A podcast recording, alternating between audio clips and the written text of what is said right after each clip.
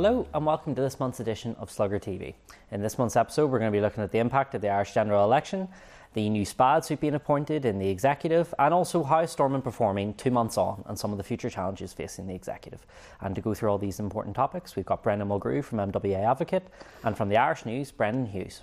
Brendan, I just want to go to you first. So obviously, we're just more than two weeks on now from the general election that took place down south. Um, what looked like a relatively predictable uh, election at the start of the campaign turned out to be anything but.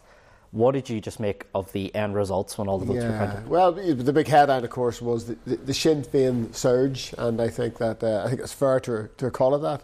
Um, and indeed, had they stood more candidates now, hindsight's a great thing, but they would have, in all likelihood, won uh, a decent uh, extra number of seats above above that which they did win. Um, but we're in a stalemate situation now. Um, the two bigger parties, or the more established parties, Fine Gael and Fianna Fáil, don't seem to know how to react to, to the Sinn Féin vote. Nobody seems to be in any big uh, urgent uh, hurry to actually talk about forming a government. Sinn Féin are off having their rallies. It's almost like a lap of honour for the victory they claim they've won with 24% of the vote, which is a nice little bit of uh, PR management on their part, and they're doing it very, very well. And Micheál Martin and Leo Varadkar, even now, two weeks later, are still seemingly caught in the headlights, not knowing how to respond. Who knows how long it will take to form a government? Who knows what the eventual makeup of the government will be? I happen to think that um, a term uh, a term of office for in which Sinn Féin are the sole almost uh, opposition party and certainly the lead opposition party um, would suit them very well. If I was in their shoes, I'd be quite happy if the other two formed a government and you had five years. If it went to five years, it may not go to five years, of course, mm-hmm. but you had a term uh, where you were, you were the sole opposition party. You could really build your network of candidates where you didn't have them in the past. You could perhaps refine some of the policies you offered to the electorate last time around, which may not be all that deliverable. Um, and who knows where they would be in five years' time. They'd certainly be the favourites to be the main party. Okay. So the uh, actual results turned out Sinn Féin came first, 24.5% of the vote. Then you had Fianna Fáil uh, on 22.2% of the vote, and then Fine Gael on 20.9%. So the main parties were relatively close. They were close, and of course, uh, given the nature of the election, Sinn Féin are trumpeting the percentage of vote, but what counts uh, in, in the electoral system that exists down south is number of seats. Mm-hmm. And of course, so Fianna Fáil would be very quick to tell you that they got the, the highest number They got the highest number of seats. So th- th- 38, 37 for yeah. Sinn Féin and 35 for but Fine they Gael. only got the highest number of seats based on the fact that they had the Ceann Comhairle. I, right? uh, going yeah. Ceann yeah. So, so they both elected the same number of, of TDs as well. The reaction to Sinn Féin's result has dominated the tenor and column. In fact, we've actually focused more on the reaction within yeah. the media rather than who's actually going to put together yeah, a government. Yeah. What have, what have you made of, of the reaction from both the media and also just in terms of, in terms of other things to Sinn Féin's uh, I think it's been very interesting to watch how the other political parties have responded down south, and uh, both Micheál Martin and Leo Varadkar um, have been uh, pointing to Sinn Féin's past uh, and, and trying, even post election, certainly pre the election, the past uh, and their association with the IRA. And we all know the, the background, including the Paul Quinn murder, uh, featured very, very heavily in the run up to the election. Um, it is now carried on since then to the point, and Leo Varadkar is more guilty of this than, than Micheál Martin. Uh, I think Leo Varadkar's response since the election has been bizarre, very partitionist. Um, and even at the weekend, when he tweeted about Mary McDonald should disband the Army Council. Well, neither him nor Simon Coveney were saying that uh, in, on the 13th of January when they were selling the deal upon which our government has been formed and upon which it's very well and, and uh, acceptable for Sinn to be for Sinn Féin to be in government at Stormont. Um, and I, I, do, I actually think it, it, it goes down very badly too, with certainly with Sinn Féin voters, obviously.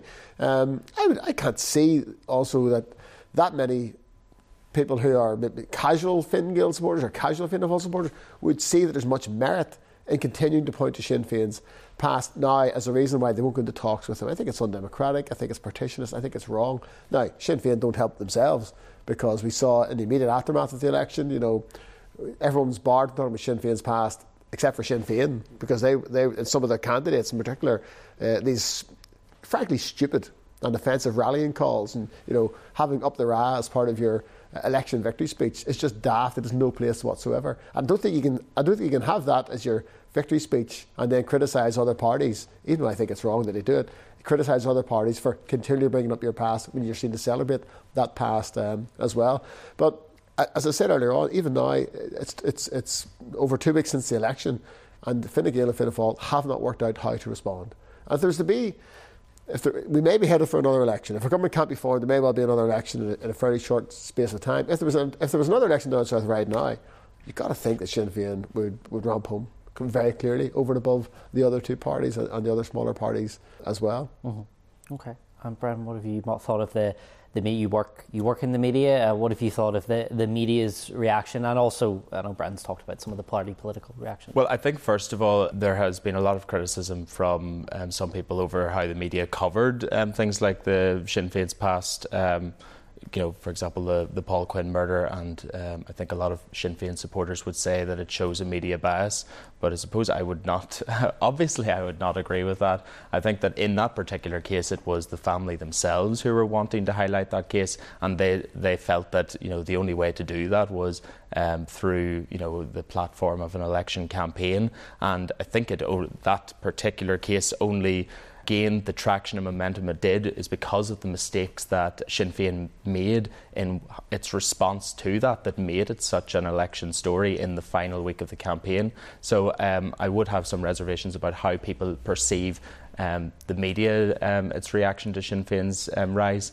In terms of how Fianna Fáil and Fine Gael have reacted to this, I think the most surprising thing is that even though Leo Varadkar has gone from being Taoiseach um, of the, I suppose, the largest party to now being um, in third place, um, so essentially losing the election, he is seen in a much stronger position than uh, Micheál Martin at the moment. And I think that ultimately comes down to whenever the uh, votes were being counted, we had um, Leo Varadkar very um, stridently saying, uh, you know, we, we went into this election on a mandate that we were not going to go into government with Sinn Féin, and that's what um, our voters have um, backed us for. Whereas Micheál Martin was a lot more, um, I suppose, uh, sort of leaving the door ajar to see um, what would happen down the line. And I think that's what Leo Varadkar had pointed to as well during the election campaign that really a lot of people see this as Micheál Martin's last opportunity to be Taoiseach. And so, therefore, he would be, um, if, if it came that he didn't have a good election, then there, there could potentially be that option with Sinn Féin. However, subsequent to that, it seems that uh, the Fianna Fáil and Micheál Martin have. Um, very much rode back on that position. We saw very, um, very uh, we saw very strident comments that uh, were made um, in the Dáil on the on the first sitting of the Dáil since the election from Micheál, um, and it seems that they're they're really closing the door on a potential um, coalition with Sinn Féin. Um, but now that his comments are out there, and now that um, you know you've seen the difference in how the two parties are um, are are looking towards Sinn Féin, it really will it could become that the next election is really who is going to be the Sinn Féin government, and then the, the second biggest party will be the party that says we are the most anti Sinn Féin or we are the most um, dedicated to not going into government with Sinn Féin. That could potentially be the, the main campaign message of a second election. Okay. Brendan, just talking about that, I mean, obviously, at the start of the campaign, Paul had Fianna Fáil 12 points ahead, Fine Gael Brexit had just the Brexit negotiations had just concluded. Leo Varadkar, this is half time, seen in a strong position. What went wrong for the two yeah, parties? It's an interesting question, and I think that Fine Gael particularly probably had most to lose because yeah, I mean six months ago everyone was looking towards Leo Varadkar and Simon Coveney especially, and you know certainly amongst Northern Remainers and Northern Nationalists, there was probably a, a, an even higher regard for Simon Coveney in the steady way he was dealing with all the Brexit issues, taking people's concerns on board. And I would have thought that they were going out of government and into the election on something of a high.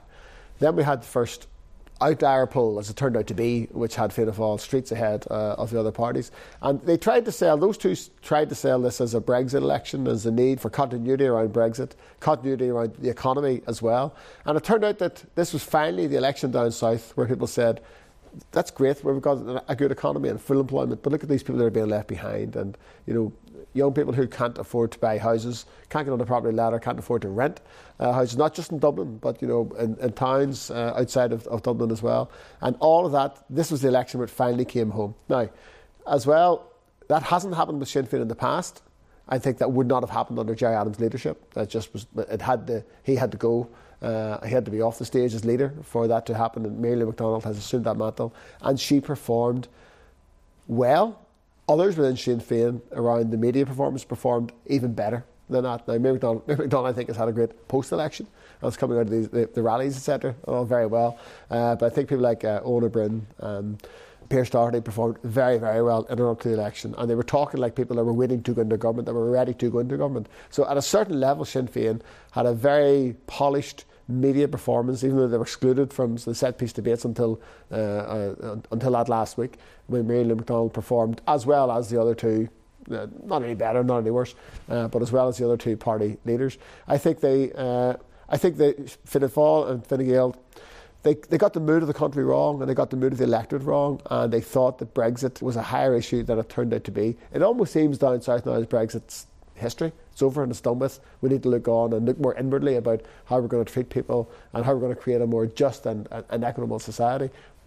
Not a bad message to be prevalent as opposed to, you know, full employment and let's get the big multinationals in here to the to the dismissal of everything else. So I think that's quite uh, quite an important outcome. Okay. Well, I think first of all, for Fine Gael, really they overestimated how much Brexit meant to people in the yeah, south. For, for clarity, the exit poll showed I think just two percent of yes. voters were, were, valued it as an issue. It looks really as though they really should have called this election um, last year, like around the time of the European and Council elections, and, and had the elections at that point, because we saw that um, Sinn Féin had a very bad election um, in both of those polls. Um, and that seems to have been as a result of their approach on Brexit. Uh, I think a lot of people in the south were, were looking towards Westminster at that time, seeing the influence the DUP had, and were just simply wondering why uh, you know Sinn Féin representatives didn't seem to be making an impact in, in that arena. Um, and I think that really suppressed um, Sinn Féin's popularity at that time. But once uh, Fine Gael had effectively, as, as they see it, um, solved the, the Brexit issue, or at least got it over um, one line anyway, um, and made sure there was no um, hard border on the island of Ireland, uh, then you know the issue just becomes a non-entity, and really a lot of the part the other parties were saying that you know the the Brexit strategy of the Republic will not change under a, a new government, and I think a lot of voters felt that way. I think both of the parties, um, I suppose, failed to understand the significance of both health and housing as issues going into this election, and particularly for Fianna Fáil, I think that they um, failed to pick up on how good uh, a rent freeze as a, a, policy seemed to go down um, among voters. Um, if they had chosen that policy from the from the outset, regardless of how they feel it could, whether or not it can be implemented. They say it can't be implemented without a constitutional uh, amendment. Um, but if they had picked up that policy, perhaps Sinn Féin may not have seen the gains that they did, and, and perhaps Sinn Féin wouldn't have been able to differentiate themselves as they have been able to um, from Fianna Fáil. Um, I suppose a, a, another big issue that, about this is that um, voters have seen, even though there was a confidence and supply deal between Fine Gael and Fianna Fáil, voters have seen both of them as being in government together. And Sinn Féin and other parties have been able to hammer home that message and say that if you're against Fine, Fine Gael policies, then really Fianna Fáil is the one have been the ones who have been propping them up, and that really has, uh, uh, I suppose, hit them in the election. Okay. Okay, we'll move on to uh, another uh, topic. Of course, obviously, um, uh, the reformation of the executive. And Brendan, I'm going to go to you first on this because obviously uh, special advisors were mm-hmm. announced two weeks ago. And of course, you were a former special advisor in the Department of Finance. What have you made of, again, the debate around special advisors? Is it contrived? Is it overhyped? I think the debate around special advisors has been dictated really by RHI. Um, by the role the special advisors are seen to have played in RHI, and all of that is yet to, in, in, the coming days that will now be brought into light with the findings of the inquiry. But uh, nobody comes out of the RHI inquiry well, uh, and that includes civil service as well as politicians, and certainly special advisors of, of a certain, uh, and those particularly belonging to the, to the DUP. Um, and that was that, and, and there's always been questions about the number of them, and, and people throw up issues around. You know, we've got more than the, the government of Wales, more than 10 Downing Street. They're on higher salaries than the ministers.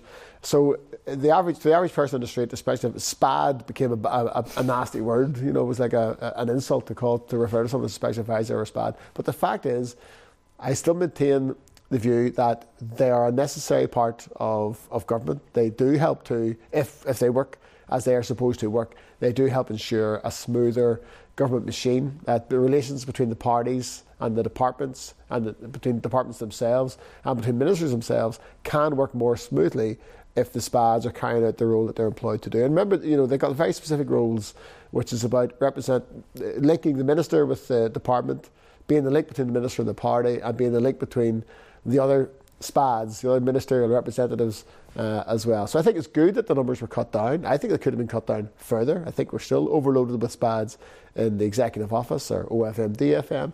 Um, but I would maintain that uh, a minister does require uh, a special advisor. I think they carry a necessary function.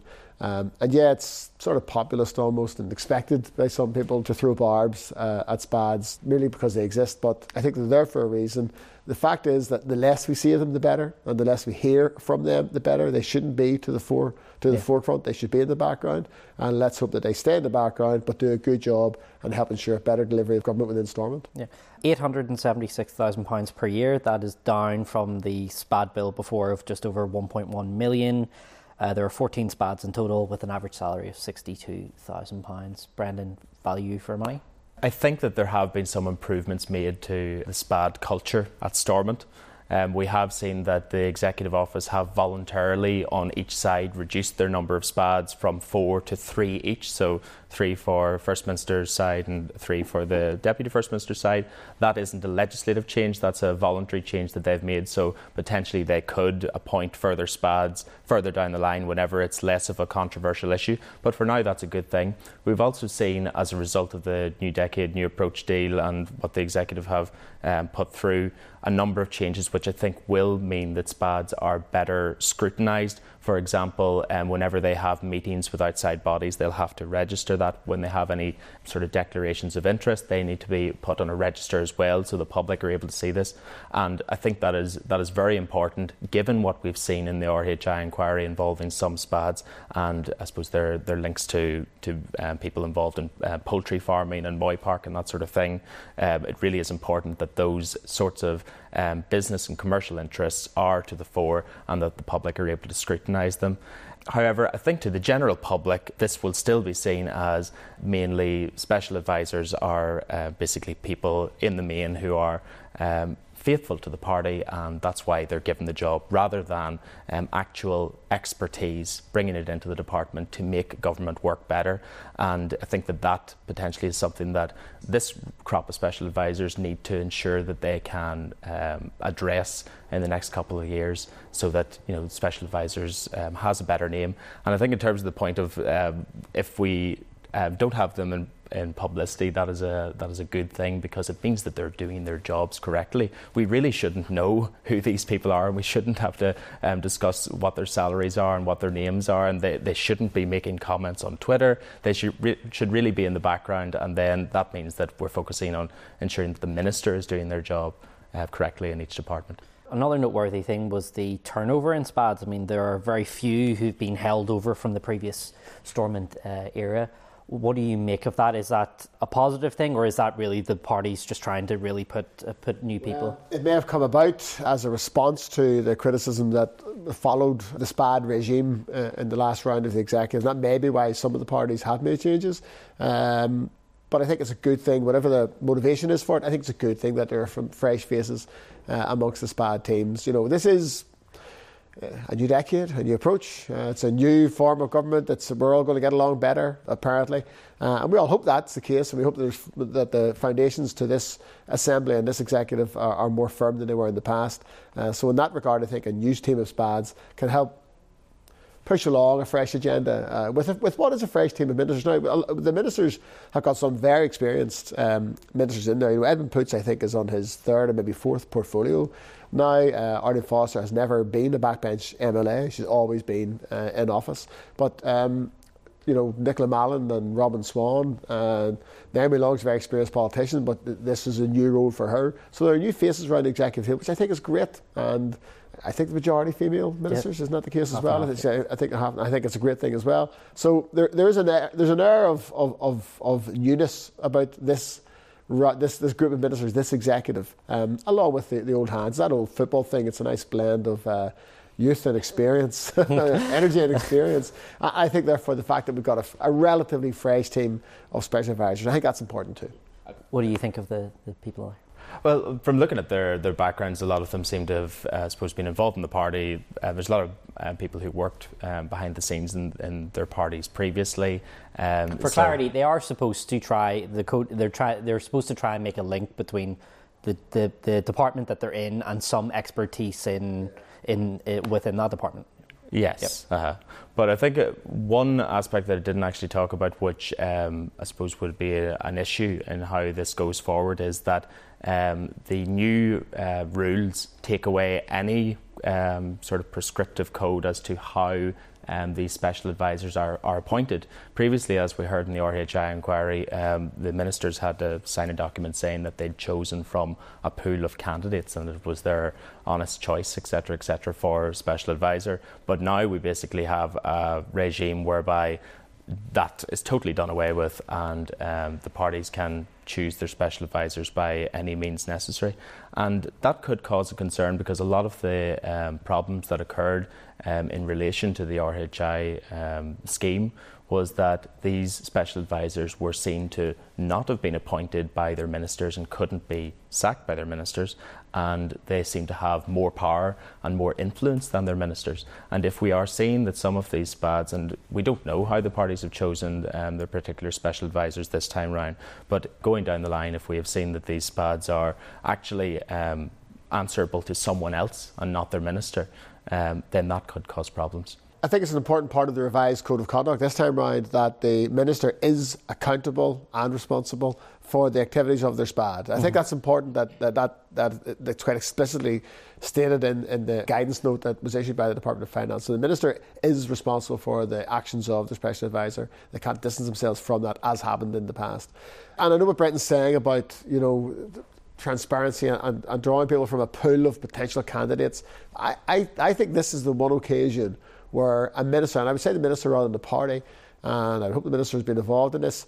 I think the minister has has to have such a close working relationship with the SPAD. I mean, they're going to be in each other's pockets here, not just five days a week. In all likelihood, they'll be in contact seven days a week, uh, and much more so than a, than a nine to five, uh, Monday to Friday relationship, working relationship. So I think there is an entitlement now to set aside the usual rules of, of, of open recruitment. I think it's you're going to have to bring someone in who you trust inherently who you're going to have that working relationship with uh, on that ongoing basis, who is going to, by necessity, come from the same political ideology as you are. That's be fighting with each other uh, all the time over big decisions that need to be made. Now, there's, a, there's an argument to say that the, the SPAD should, uh, their political background doesn't matter, and they should exclusively come from the sector that you're working, so that the Department of Health SPAD could be an ex consultant or an ex chief executive of trust. I get, I, I see that argument and, and there may be an argument that those people have a role to play advising the executive centrally, um, as opposed to being a party hack or a party member who's sort of being rewarded for having hung around for long enough. Um, but that's a separate argument than the argument that says we need to advertise, get a pool of candidates, select the best person. I think there's an entitlement to set that aside for when you're taking on a special advisor. Okay, Brent. It's up to the minister really to decide who they want at the end of the day. But I think that the problem here seems to be that they're we don't know really whether the minister is um, personally choosing their candidate, and we've seen how this can play out um, across the water in Westminster, how this can cause problems, because we only recently had the Chancellor, um, Sajid Javid, um, decide to uh, resign because um, it seemed or it was reported that number 10 wanted him to sack his special advisors and to appoint basically people that um, number 10 was happy with, i.e., so that they could oversee what was going on in the, the Chancellor's office. And if that sort of thing is happening further down the line at Stormont, then that's obviously, obviously going to cause problems. Um, I think you know there is um, room to be optimistic here because of some of the changes that have been made, um, and we hope to see those come to fruition. But I think that one of the um, things that makes me sceptical about this is that whenever um, we are promised um, greater scrutiny and greater um, transparency of special advisors, then we see that whenever they are announced, they were released by the Department of Finance at um, a couple of minutes before 5 pm on a Friday, which, as any good PR person will know, is the, the time really that you release things if you want to bury bad news or you don't want it to cause much of a fuss. So, if, we're if that's what um, to the new executive transparency means, then I think that we have cause for concern. I think that's that's absolutely right. That was the wrong thing to do for all sorts of reasons. And if it is an attempt to, to bury bad news or take out the trash, uh, it's so transparently so that it's a mistake to do it that way. So whatever way you look at it, they should have been upfront. They should have been. It should have been earlier. Yeah, was, if that was a signal of the new Stormont and the new transparent, open uh, Stormont, uh, that was a bad move. Uh, yeah, that, actually that was a, that was a pity that it was done that way. On Stormont itself, now just to run through, it's the budget is coming next month. Conor yeah. Murphy delivers his first budget, but we've seen the demands from some of the ministers. Robin Swann, six hundred million pounds. We had senior civil servants in the Department of Infrastructure talking about TransLink running out of money, Nicola Mallon making pitches to just keep the yeah. lights on. The challenges in front of this executive are huge. They're huge. They're, we shouldn't underestimate them. And the pledges that are contained within the, the new decade new approach, uh, if every one of them was to be funded, well, they simply won't be. They simply won't be funded. And there are some very specific things in there. And of course, I made it very hard for any party not to go into government on the back of that deal. So, but, but we, we know, I suppose we know all that. They face huge challenges. They haven't been around long enough yet to make a judgment as to how well they're going to work together. I thought it was a bit disappointing at the start of this mandate when uh, some ministers were flagging up potential sources of funds. So, for example, Edwin Poots mentioned water charges. His own party leader shut that down within an hour. Uh, Arlene Foster then mentioned tuition fees. Michelle O'Neill shut that down on the same day. Um, and you sort of think to yourself, guys, have these conversations with each other around the table before you flag them up in public because the, the, earlier, the early messages from the executive weren't good. They weren't joined up. Uh, and the different parties, or in one case, different people within the same party, arguing with each other publicly. That was a bad start. But the biggest challenge is to come, and the budget is the first real major challenge. And we know at the end of this month um, how on earth? Well, first of all, we know what additional money, if any, uh, we are going to get through the block grant here. We'll get something. We'll get something on the back of the 11th of March UK budget, be it read across sort of HS2, maybe some extra money for capital spend, which will allow some decisions to be made. But huge challenges, and I think what we need to watch out for is how the smaller parties and their departments are treated in this budget. So Nicola Mallon Naomi Long and Robin Swann, how will they come out of this budget? Now, maybe Robin Swann is sort of protected a wee bit. There's Christopher Stalford made interesting noises this week around he needs political cover for the hard choices ahead. It's going to be fascinating to see how that how that works out. But also, you know, if the executive is going to t- tackle uh, climate change, you cannot do that and underfund public transport. That just doesn't add up in any way. So will there be a will there be a joined up approach to issues like that around climate change and the need to, to invest in public services which which deliver sustainability and environmentally friendly travel and things like that. So uh, I think the budget is the first major test, and we all we'll all be watching that with interest. Okay. Oh, uh, I think that's a given. Yes, the budget is definitely going to be the first major test. At the moment, we are seeing, um, I suppose, a bit of like sort of shadow boxing. Really, um, we have we know that there are big um, budgetary pressures at all all departments and in many different sectors within those departments. But um, we also know that each department wants to try and extract as much money as possible from the Department of Finance as much as they can. So obviously, a lot of these um, public bodies and um, within the departments there will be um, these soundings as to some of the budgetary pressures that they're facing as we've seen in terms of the housing executive in terms of translink and we've also seen in terms of NI water as well. So um, there will be this move to try and get as much money as possible and really as you say it, it depends on how um, Conor Murphy and how the executive as a whole reacts to that. Um, if this really is a new era, uh, era and a new partnership between five parties, then will the money be shared out um, and, and, seen by all the parties as a fair, a, a fair sharing out of, of the spoils? Or um, will it really go to both the DUP and Sinn Féin again? And will that cause um, problems in terms of how the executive can um, continue on as a five, five party executive? Well, we'll wait and see for next month, see what Conor Murphy delivers. Thank you so very much for, uh, for going through everything. That is it for this month's edition of Slugger TV. We'll be back next month. In the meantime, you can keep up to date with everything on sluggerotoole.com. Thank you for watching.